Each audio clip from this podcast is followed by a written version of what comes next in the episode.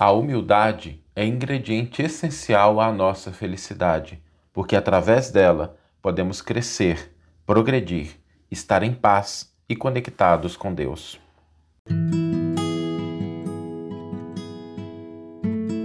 Você está ouvindo o podcast O Evangelho por Emmanuel, um podcast dedicado à interpretação e ao estudo da Boa Nova de Jesus através da contribuição do benfeitor Emmanuel.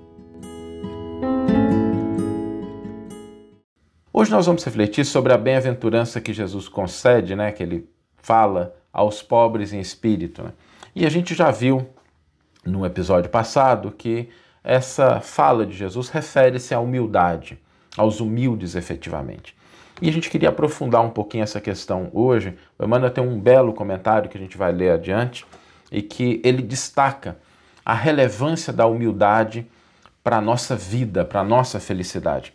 Ele diz que sem a humildade, o pão da vida amarga na boca, né? numa linguagem poética, mostrando o quanto é importante esse sentimento de humildade.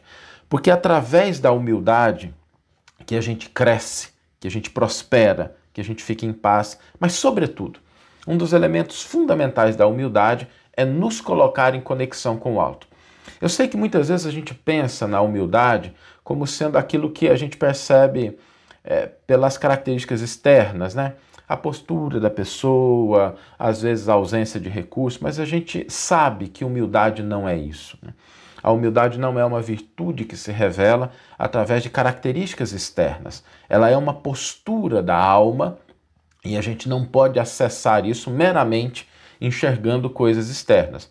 Obviamente que através do comportamento, da fala, a gente acaba depreendendo os elementos de humildade, se eles estão presentes ou não, mas a gente não pode restringir e nem confundir humildade com sendo aquela postura do coitadinho, aquela postura da pessoa que ela, ela simplesmente se coloca numa posição de menosprezo. Né? É muito diferente a pessoa verdadeiramente humilde porque ela vive a vida com alegria, ela vive a vida com plenitude, porque ela entende o que representa a concessão e a oportunidade divina em todos os aspectos da sua vida. Sobretudo na conexão com Deus, na conexão com o alto. A pessoa que é verdadeiramente humilde, ela não perde essa conexão. Por que, que ela não perde? Porque mesmo que ela tenha recursos materiais em abundância, ela sabe que tudo pertence a Deus. Essa consciência ela tem. Ela entende que a pessoa que possui coisas materiais, na verdade, não é proprietária delas, é administrador, usufrutuário, é alguém que está lidando com aqueles recursos, mas aquilo pertence em última instância a Deus. Deus pode tirar, Deus pode conceder mais e vai chegar inevitavelmente o dia em que todos esses recursos serão passados a outras mãos, com o processo da desencarnação.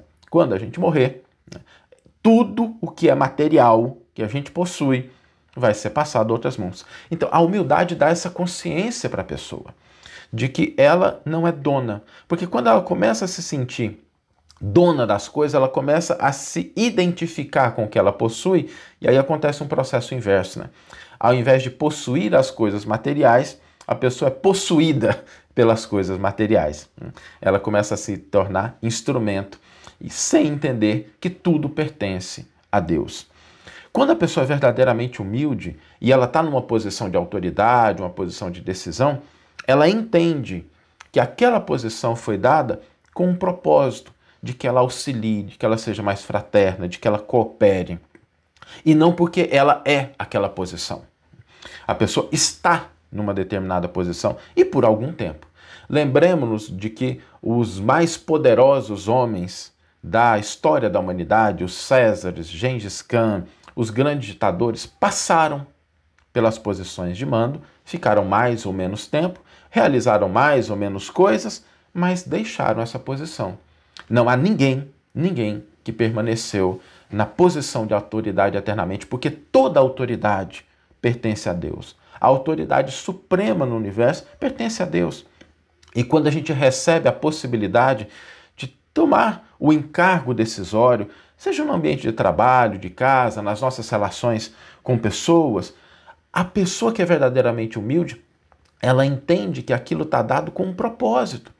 E ela não se torna alguém que vai tentar delimitar, que vai impor regras às consciências alheias, mas ela vai auxiliar, cooperar no que for possível, transformar a autoridade, o poder de influência em algo positivo, cooperando e não destruindo, impondo regras, estabelecendo condições, porque ela sabe que, em última instância, toda autoridade pertence a Deus. A pessoa que é verdadeiramente humilde, ela valoriza cultura, inteligência, crescimento. A gente acha que às vezes humildade é sinônimo de ignorância, não é verdade. A pessoa que é verdadeiramente humilde, ela valoriza essas coisas, mas ela entende que adquirir inteligência, adquirir cultura, é a possibilidade de fazer brilhar algo na sociedade, no mundo, orientar, esclarecer, ajudar alguém que às vezes não tem condição de aprender a ler e escrever auxiliar essa pessoa, e só pode auxiliar quem detém esse tipo de recurso. Então, a pessoa que é verdadeiramente humilde, ela se sente grata por aquilo que ela recebe de cultura, de inteligência e busca empregar isso no limite de suas possibilidades, no auxílio, no crescimento das outras pessoas. A humildade ela é tão importante que ela está na base da natureza. A gente sempre reforça, né? o Emmanuel tem uma característica muito bonita de ler o Evangelho na natureza. E essa bem-aventurança, né, essa importância da humildade, está na natureza. Se a gente olhar com bastante seriedade e profundidade, a gente vai ver que nós estamos de pé, vamos tomar o café, mas tudo que a gente se alimenta depende do grão, da semente, que um dia foi plantada na terra foi cultivada, foi aguada por mãos desconhecidas e que hoje trazem o alimento para o nosso corpo, trazem a possibilidade da nossa veste. O ar que a gente respira né, foi criado por seres de outros reinos, às vezes minúsculos, né, que cooperam ali na sua atividade, que às vezes a gente nem conhece, nem entende muito bem, e aí vai cooperando ali, trazendo essa possibilidade da própria existência da nossa vida. Se a gente pegar, por exemplo, o Sol, o Sol é um astro gigantesco, maravilhoso, mas se fosse só o Sol, a nossa vida não seria tão boa. A gente precisa da gota de chuva que cai no solo e que ajuda o sol, as energias do sol, a se materializarem em plantas em crescimento. Então, a, a humildade, ela está na base da natureza. Essa consciência nos traz, sobretudo, um sentimento de gratidão, de felicidade, de paz, de prosperidade, no sentido de estar sintonizado, participando da obra divina, sem que a gente tenha, sabe, o orgulho, a vaidade de achar que nossas ideias são as melhores, que a gente pode impor a nossa autoridade aos outros, que os recursos são nossos e que a nossa inteligência ela nos diferencia do outro e não estabelece simplesmente a responsabilidade do auxílio, do esclarecimento. Né? Quando a gente entende essas coisas, a vida se torna mais doce? A vida se torna mais feliz, a vida se torna mais leve, porque a gente deixa de sofrer com muitas coisas que derivam desse equívoco de colocar a nossa posição acima de outras coisas, sem entender que nós estamos como criaturas humanas, vivendo, crescendo, cooperando, servindo, e isso está na base da nossa felicidade. E, sobretudo, a pessoa verdadeiramente humilde, ela percebe que um dos recursos mais valiosos e importantes para ela é o tempo. E ela busca utilizar o tempo servindo, cooperando, auxiliando, ao invés de destruir, ao invés de criticar, ao invés de pôr limites, porque ela sabe que acima de todas as nossas possibilidades paira a vontade soberana de Deus. E se nós temos a possibilidade de cooperar, cooperemos. Se nós temos a possibilidade de servir, sirvamos. Se a gente tem a possibilidade de auxiliar, auxiliemos naquilo que nos for, for possível, porque é assim que a gente vai valorizando as bênçãos que a gente recebe de Deus de uma maneira tão bonita na nossa vida, mas que sem a humildade a gente não percebe e a gente não utiliza. Vamos ler agora a íntegra do versículo e do comentário que inspiraram a nossa reflexão de hoje. O versículo está no Evangelho de Mateus, capítulo 5, versículo 3, a primeira bem-aventurança, que diz: Bem-aventurados os pobres de espírito, porque deles é o reino dos céus. A gente já comentou sobre o primeiro episódio, a gente fez uma análise desse versículo. Hoje a gente vai destacar esse aspecto da humildade que Emmanuel comenta e destaca no seu comentário, no título, né? Humildade de espírito. A humildade é o ingrediente indefinível e oculto, sem o qual o pão da vida amarga invariavelmente na boca.